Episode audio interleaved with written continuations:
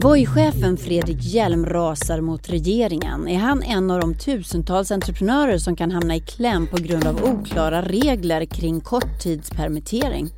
Maträddarappen Karma svänger om sin affärsmodell. Nu ska även restaurangerna räddas. Nu är det execution full on. Det handlar om vår bransch överlevnad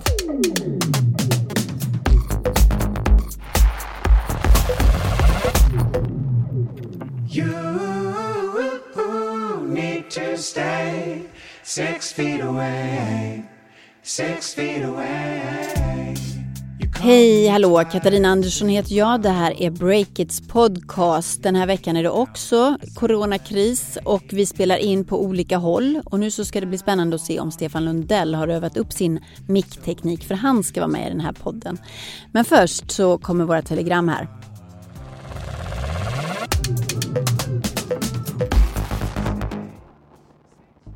Generellt sett e-handlar vi mer just nu eftersom många undviker sociala kontakter och stannar i hemmet. Men en kategori som inte säljer så bra, ens på nätet, det är mode. I veckan vinstvarnade till exempel den tyska jätten Zalando och Bubble Room som är en av Sveriges största klädsajter. De tvingas också till stor varsel. Detta efter ett dramatiskt försäljningstapp på grund av just coronakrisen. Och kanske är det svårt att motivera klädköp när alla fester och event är inställda och man mest sitter hemma i sin pyjamas. Och coronaepidemin påverkar också storbolaget Facebook där det just nu råder rea på annonser. Det klassiska jämförelsemåttet CPM eller CPM som betyder kostnad per tusen exponeringar har halverats på den svenska marknaden enligt analys från den digitala distributionsbyrån Trickle och contentbyrån Spoon. En anledning tros vara minskad efterfrågan när många företag nu skär ner på kommunikationen. Och så tar vi ett avslutande telegram med några ljusglimtar i coronamörkret. Här är några goda initiativ som har lyfts fram i veckan. Hedda Care, en privat vårdgivare som backas av författaren Camilla Läckberg och PR-proffset Kristina Saliba, erbjuder nu gratis coronatester till vårdpersonal och andra med samhällsviktiga funktioner. Även den välbärgade spelprofilen Patrik Söderlund som driver spelutvecklingsbolaget Embark Studios vill dra sitt strå till stacken. Han har tillsammans med en rad andra profiler, bland annat Mojang-grundaren Carl Manne och hm arvtagaren Carl Tam dragit igång ett initiativ som ska hjälpa vården med sjukvårdsutrustning.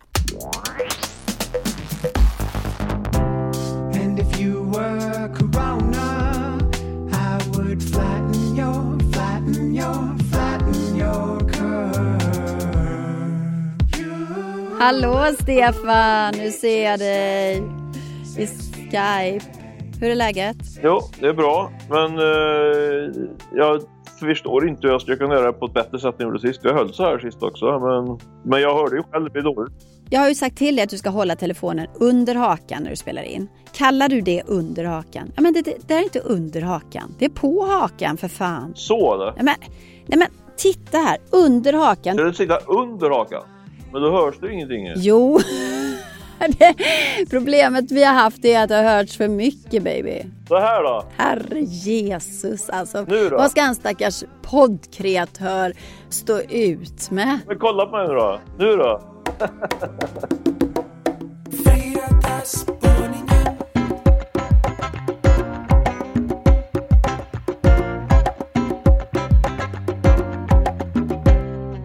I veckan så tvingades elsparkcykelbolaget Voi varsla och säga upp sammanlagt 100 anställda. Och när Stefan Lundell pratade med grundaren Fredrik Hjelm så var han arg på regeringen. Hallå Stefan, där är du ju. Här är jag, här är jag. Varför är Fredrik Hjelm så arg? Han var väldigt arg på, på och irriterad på, på de här korttidspermitteringsreglerna eller korttidsarbete tror jag de kallar det numera. Och Eh, det som är intressant med, med Voi är att de har ju lite överblick över alla de här eh, åtgärderna som olika regeringar gör runt om i Europa. De finns på tio marknader. Och eh, Fredrik Hjelm menar att eh, Sverige var både långsam och faktiskt ganska så snåla eh, när det gäller den här typen av permitteringsregler.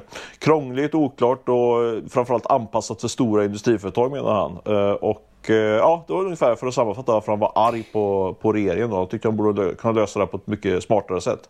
Nu så har du då nördat ner dig i permitteringar. Varför då?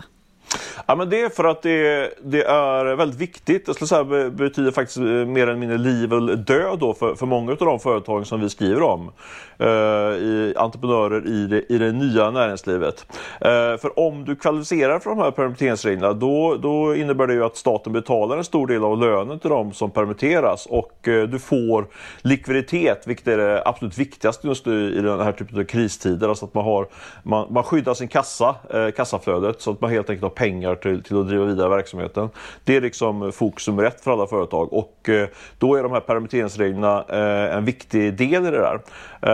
Och därför har jag försökt verkligen grotta ner mig och försökt ta reda på vad som, som verkligen gäller för, för de företag som, ska, som försöker söka de här stöden. Ja, det är ju lite krångligt verkar det som, eller vad tror du? Ja, det är väldigt krångligt skulle jag säga. Det, det, jag, har, det är liksom, jag har suttit och läst eh, statliga utredningar och, och propositioner och, och eh, något som jag faktiskt inte visste fanns förut, men diariesamlingar har jag har jag suttit och tittat och sådär.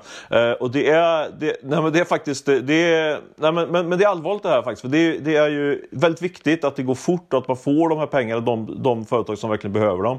Eh, men samtidigt då så, så tror jag faktiskt att det är bäddat för kaos eh, i det här, i det här liksom regelsökar eh, härvan.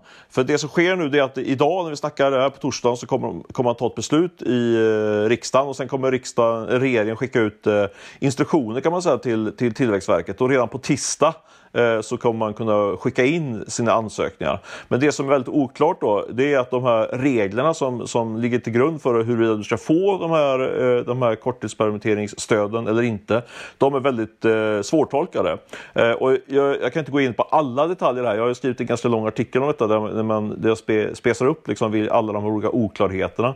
Men en, en, liksom, en sån där, sån där uppen, uppenbar sak som jag tror kommer innebära väldigt stora problem är ju att eh, de här tjänstemännen på Tillväxtverket de ska helt enkelt bedöma om ett bolag har en långsiktig affärsmodell som håller. Eh, För det kommer ju komma in företag som, som eh, ganska nystartade startups eh, som vi skriver om som, som de kanske inte tjänat en krona. Liksom, de kanske har jobbat i, i två år med att ta fram produkt som nu skulle lanseras riktat mot till exempel reseindustrin. Ja, och så försvinner reseindustrin. Ska de få bidra eller inte?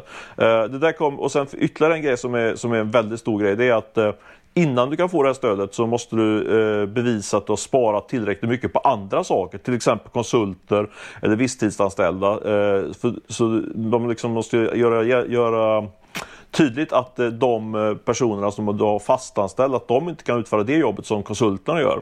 Då pratar man om att de ska vara, om de är som det heter, verksamhetskritiska, då kan, kan man få behålla de här konsulterna. Men då, ställer, då är ju såklart frågan, vad, vad innebär att det är verksamhetskritiska? Eh, Och det ger man väldigt lite guidning till och det där kommer då tjänstemännen på, på Tillväxtverket i princip sitta och bedöma. Eh, Det, så där är allvarligt. Jättesvårt alltså.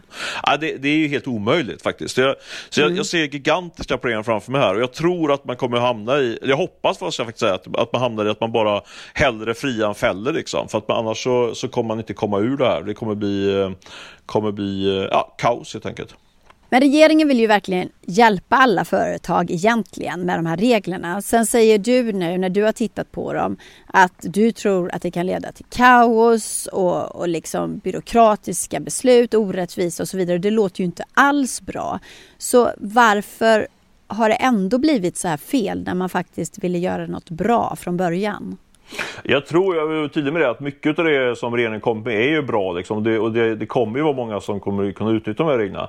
Men det, det finns också då, eh, stora risker i det, att, att det är folk som hamnar utanför. Och jag tror det finns två orsaker till att det blivit så. De, dels är det här lagen eh, som allting grundas på, den, den var skriven lite grann för en annan tid. Eh, man har liksom använt, applicerat en gammal lag, lag från eh, finanskrisen 20, 2008 som, som tillkom efter det för att man skulle hjälpa framförallt stora industriföretag typ som Volvo och Scania som eh, måste permittera tusentals i, ett svep. Liksom. Så den är, anpa den är anpassad för industriföretag, inte för tjänsteföretag. Och sen tror jag också det är riktigt intressant när man läser de här eh, svaren från eh, remissinstanserna och så. Man är ganska, om till exempel från EBM, Ekobrottsmyndigheten och Skatteverket, så, man flaggar väldigt tydligt för att man är orolig för fusk. Så det är liksom en balans, balans mellan det här att det ska gå snabbt och att det, man måste kontrollera saker och ting. Och det är ju den här kontrolldelen då som, som jag tror riskerar att bli väldigt tidsödande och kanske lite väl eh, noga på något sätt liksom, i, i, i de här extrema tiderna som vi är nu. Men tror du att vi kommer få se mycket fusk i det här? Ofta när man öppnar för bidrag så att säga så öppnar man ju för potentiellt fusk också, även om de flesta vill göra rätt för sig. Ja, men det är jag övertygad om. Jag, alltså, många är ju liksom desperata nu och vill ju rädda sitt bolag och då, då är man ju beredd att göra ganska mycket. Och jag har faktiskt fått tips från flera eh, ganska en, eh, kända bolag som pekats ut. Så, där, där man, eh, i alla fall, där det föregår i alla fall eh, internt diskussioner om att man ska fuska. Och det, det fusket som, som, eh, som är liksom mest uppenbara då, det är att man till exempel permitterar hela styrkan och att de bara jobbar eh, 40% officiellt då, men, men inofficiellt så går de ändå till jobbet och jobbar kanske 120 procent. Eh, det, det, och det finns, har jag sett eh, diskussioner om i olika forum, att man, man liksom överväger att göra så. Så jag tror absolut att det kommer bli fusk, för det kommer väldigt svårt att kontrollera det här. Eh, och plus då att många liksom känner nog, tror jag, liksom en, någon form av moralisk rättighet. Det, är inte de som har stängt ner hela samhället och de känner att ska vi ta hela den här smällen? Nej, men då kan, jag, då kan gott staten gå in och, och pröjsa en del. Liksom. Jag tror det är så man har resonerat lite grann. Mm. Men du eh, själv argumenterar väl inte för fusk, Stefan? Nej, alltså jag ska ärligt eh, säga att jag liksom, eh, tanken har föresvävat mig så att säga. Men jag, jag, jag har snabbt slagit bort den liksom. För det är klart att man, man kan inte driva en verksamhet som, som fuskar liksom. Absolut inte. Men, men jag tycker samtidigt att man, ska liksom, att man från, från sta- regeringens håll borde höjt blicken lite grann och tittat till exempel på, på vad man gör i, i andra länder. Frankrike och, och Tyskland. Där har man liksom pekat med hela handen och sagt okej, eh, nu är det ett krisläge, nu ger vi eh, full, eh, full permittering till de som behöver och så vidare. Och, och ett, ett väldigt konkret förslag som man skulle kunna göra eh, för, för eh, Sveriges entreprenörer och företag, det är ju helt enkelt att man slopar arbetsgivaravgifterna under ett par månader. Det har man redan gjort eh, delvis, vilket är jättebra, men man skulle kunna göra eh, ännu större eh, eh, eftergifter där. För det, det är ju liksom direkt får man, får man tillbaka de pengarna som entreprenör. Liksom. Det är pengar direkt in på kontot. Det är inga, inga så här att man måste ansöka och det är framåt bakåt. Och det är bara rätt in på kontot vilket innebär att eh, företag kommer kunna behålla fler, mer personal och hjulen kommer att kunna fortsätta snurra. Liksom. Men som det är nu finns det ju stor risk eh, för, liksom, för massarbetslöshet vilket är rätt skrämmande får man nog säga. Så du efterlyser alltså superenkla regler istället som gäller på ett sätt som också man slipper kontrollera för då hade man, ja, då Ja. hade man kunnat få snabb och enkel hjälp så att säga. Ja, men just, just eh, som sagt slopade arbetsgivaravgifter det är ju liksom en sån superenkel och konkret åtgärd. Som man då, jag vet ju, de har redan kommit på det förslaget och det, det, det är ju, delvis har man ju gjort det redan men att man liksom slopar kanske låt säga fyra, fyra fem månader liksom arbetsgivaravgifter det skulle ju betyda extremt mycket för företag. Och då talar jag ju såklart lite grann i egen sak, det har varit väldigt trevligt. Okej, tack så jättemycket Stefan. Jag hoppas verkligen att vi har råd då att behålla podden så att vi får podda ihop i fortsättningen också. För jag tror att det börjar lösa sig det här med dina mickproblem alltså. Ja, sakta Känner men det. säkert, sakta men säkert. Vi kämpar på, absolut. Under hakan!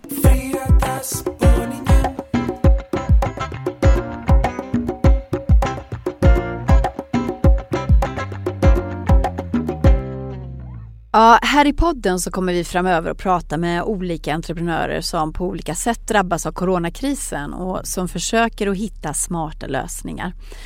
Maträddarappen Karma verkar i en av de branscher som drabbats absolut hårdast av krisen. Och nu så har bolaget svängt om sin affärsmodell och ska inte bara rädda mat utan också rädda restauranger. Caroline Englund, du har pratat med grundaren Elsa Bernadotte. Hej på dig! Hallå, hej!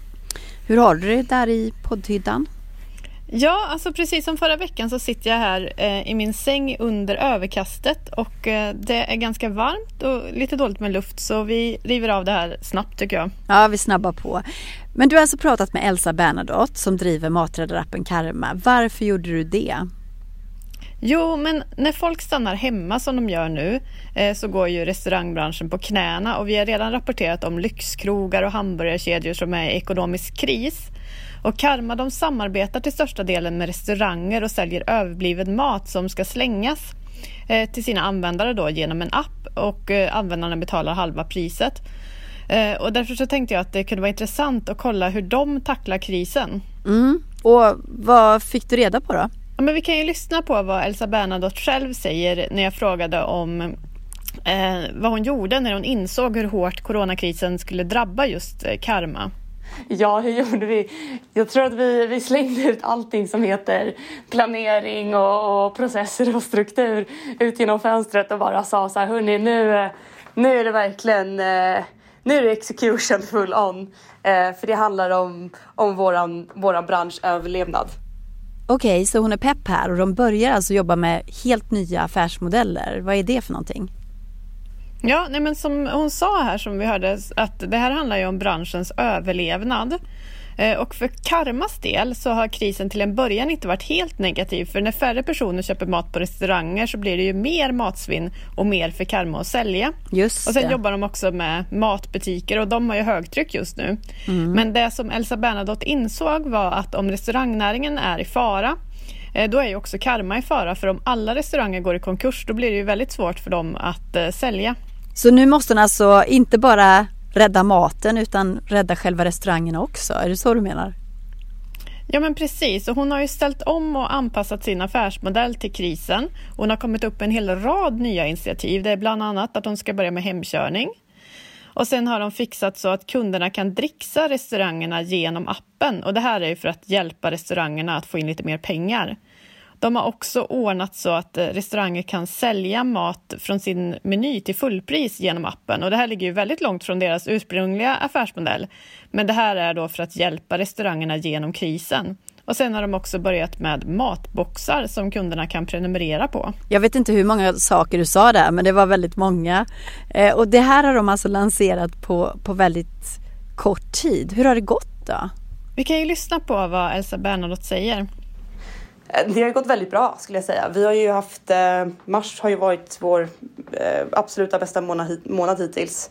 Ehm, det är ju alltså dels drivet av att det går väldigt bra för oss. Även om vi är mitt inne i, i, i en coronakris så måste folk fortfarande konsumera mat och vi har en mat och restaurangbransch som fortfarande pågår så att där är vi fortfarande relevanta och där det finns mat så uppkommer det matsvinn.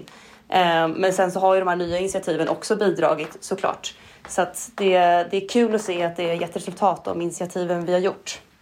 Men sen hur det påverkar oss framåt det är jättesvårt att säga. Det är, det är mycket som, eh, som är ovisst just nu. Men det är, mars för oss var väldigt, väldigt bra så det är roligt i alla fall.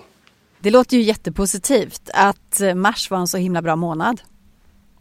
Ja, precis. Men det här betyder ju såklart inte att karma kan andas ut, för den här krisen kan ju pågå länge.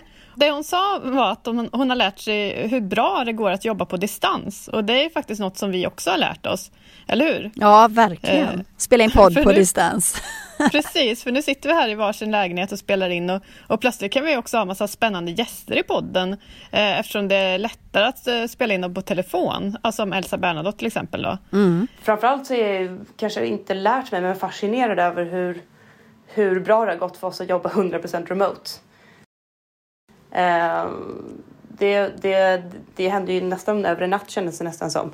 Och det, det har knappt märkts förutom att jag personligen saknar teamet.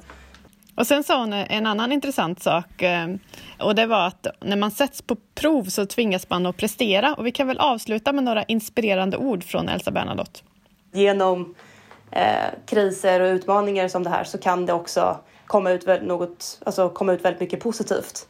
Sen får vi ju se liksom, efterhand, efter krisen kommer vi få titta på alla de här initiativen och se ja, men är det rimligt att ha kvar dem eller inte. Det är möjligt att inget av det finns kvar men jag, min gissning är att jag tror att vi kommer ha kvar vissa delar. Så att liksom i, när, man, när man sätts lite på prov som ändå våran bransch har gjorts då kommer det ju fram en annan kreativitet och man liksom tvingas ju verkligen att fokusera. Det, det, är, väl, det är väl den biten kanske. Hur, hur man i eh, desperata tider för branschen då eh, verkligen liksom hittar vad det är som är det viktigaste att fokusera på.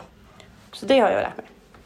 Några lärdomar från Elsa Bernadotte i coronakrisen alltså. Och tack så mycket för att du var med Karo och berätta. Tack så mycket. Tack så mycket för att du har lyssnat den här veckan. Den här podden rattas av redaktören Caroline Englund. Olle Aronsson är ansvarig utgivare och själv så heter jag Katarina Andersson.